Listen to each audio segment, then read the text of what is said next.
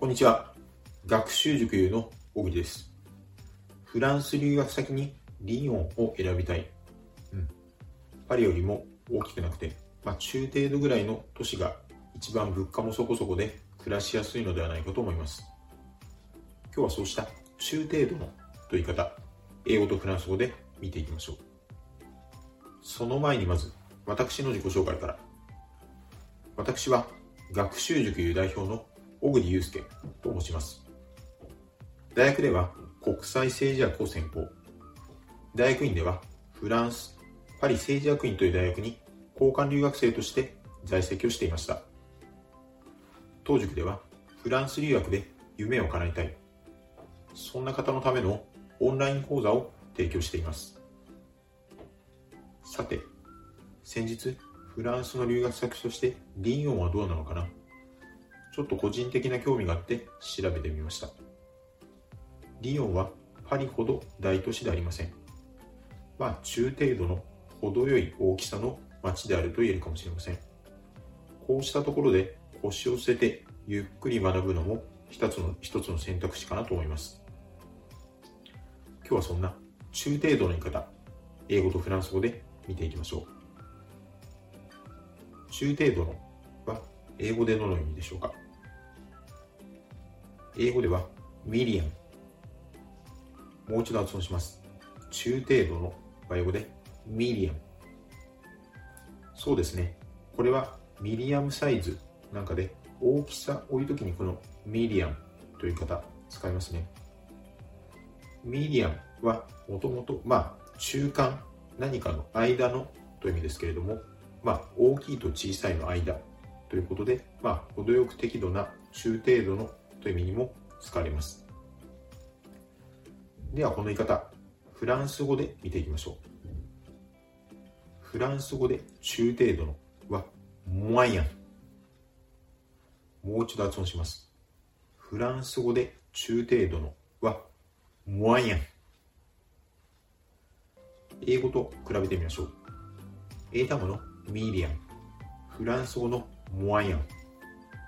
単語自体は全く異なりますね。ですが、この単語も英語と同じく、このモアイアンというのは中間の平均的なという意味なんですね。ですから、まあ、大きいと小さいの間、まあ、程よいですとか、これも中程度の平均的なという意味で用いられます。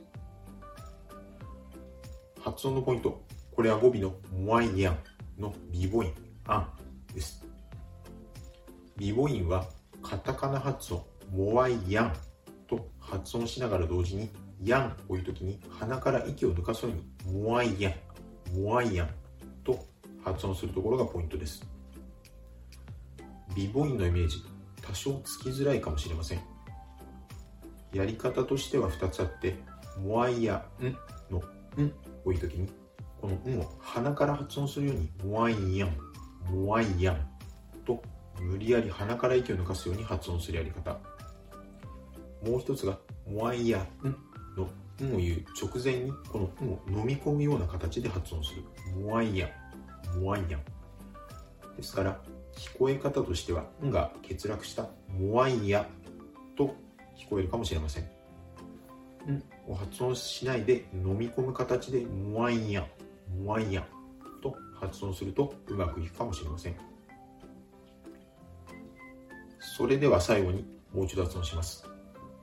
中程度のはフランス語で、モアイアンです。フランス留学の利点。他国ではなく、フランスに留学する利点は何でしょう？たくさんあります。今日はその利点の言い方を英語とフランス語で見ていきましょう。さて、フランス留学の利点とは何でしょうか？アメリカやイギリスにない魅力とは何でしょうか？今日はそうした利点の言い方、英語とフランス語で見ていきましょう。利点は英語でどの意味でしょうか？利点は英語で advantage。もう一度発音します。利点は英語で advantage。アドバンテージ。これはスポーツのルールの中でもよく用いられる単語ですね。まあ、アドバンテージともそのままカタカナ言葉で使えることも多いですが、これは利点という意味ですね。では、この利点という方、フランス語でどういうか見ていきましょう。フランス語で利点はアヴォンタージュ。もう一度発音します。フランス語で利点はアヴォンタージュ。英単語と比較をしてみましょう。英単語の advantage。フランス語の avantage。なんとなくですが、単語は似ていそうですね。類推でこの avantage を覚えることが可能です。ですが、英語の綴りから類推して advantage などと覚えないように注意することも必要です。発音のポイント。これは五島の V の発音、そして五末のタージュの伸ばす音です。V の発音は英語と同様に唇を軽く噛みながら息を漏らすように、あう、あうと発音するところがポイントです。フランス語では英語よりもやや大げさに息を吐き出すところがポイントです。あう、あうと発音してみましょう。そして五末のタージュ、タージュと伸ばす音。これはカタカナ発音のタージュでも良いんですけれども、よりここをタージュ、タージュ。口をやや大きめに開いて伸ばす形ですね。タージュ、タージュ。続けて発音すると、アヴァンタージュ、アヴァンタージュです。最後にもう一度発音します。利点はフランス語でアヴァンタージュです。フランス留学はお金がどれぐらいかかるんでしょう？お金に関する質問はたくさん聞きます。今日はそんな値段、料金の言い方を英語とフランス語で見ていきましょう。フランス留学、正直なところどれだけ値段がかかるんですか？そうした料金に関する疑問というのはおそらく留学を検討されている方の中の最大の関心事項の一つでしょう。今ここでいくらぐらいかかるというのは申し上げることはできません。なぜならそれはあなたが目指すコースによって値段が変わってくるからなんですね。そうした調べ事、リサーチをするのも立派な留学準備の一つ。ぜひ自分の目標をしっかり見定めて、それに合ったコース、値段というのを調べてみてください。今日はその値段の言い方、英語とフランス語で見ていきましょう。値段は英語で price。もう一度発音すると、値段は英語で price。これは簡単ですね。プライス。日本語にもなっています。ですが、発音のポイントはやはりこのプライスの R の発音。英語の R の発音は発音する直前小さくうというような形でプライス、プライスと発音してあげるところがポイント。これを L の発音と混同しないように注意しましょう。では、値段の言い方、フランス語で見ていきましょう。フランス語で値段は、プリ。もう一度発音すると、値段はフランス語で、プリです。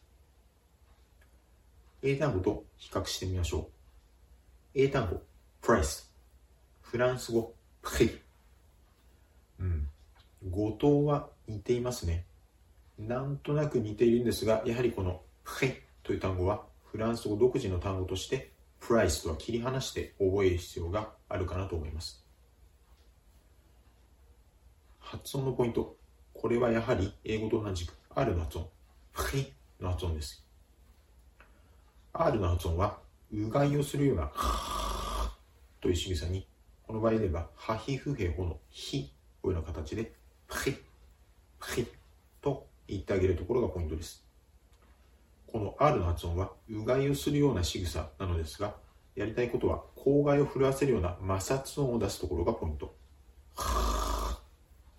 この、という口外が振動しているところに、ハヒフヘホのヒを滑り込ませるように、プリ、プリと発音してあげるところがポイントです。ちょっと難しいですが、この R の発音、口外を震わせる練習、これを何度も発音して練習をしてみてください。プリ、プリです。